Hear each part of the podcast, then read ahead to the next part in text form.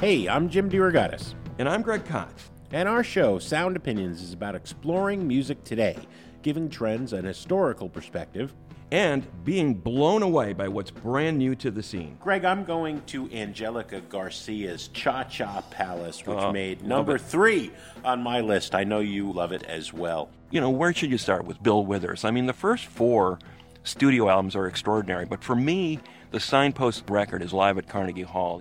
It kills me at the end of that track when it opens up into that Yeah. everybody's a star chant. yeah. I love that.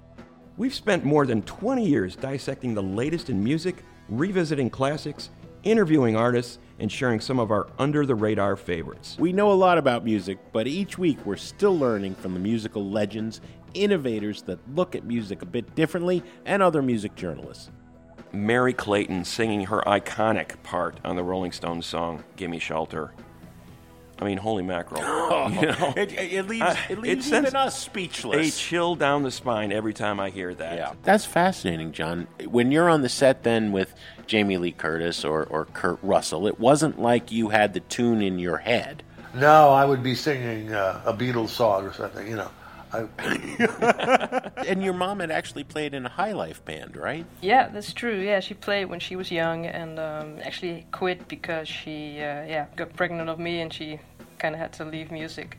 I think that's why she's also so happy that I continued that path. That you picked it up. Yeah. the repercussions of I think Disco Demolition Night, people maybe were aware of them, but the disco backlash had kind of been. I mean, y'all know surely this, the disco backlash had been kind of accumulating before Disco Demolition Night. Oh, y- y- dis- disco demolition comes late. Most importantly, we learn from you because at Sound Opinions, everyone can let out their inner critic in our community. I'm calling about your show on February 26th. I enjoyed your show about Carol King, but um, I did want to take particular issue with what Tony Stern and said. uh, also wanted to chime in about Henry Rollins. So join us each week from your favorite place to listen to shows. We'll be there.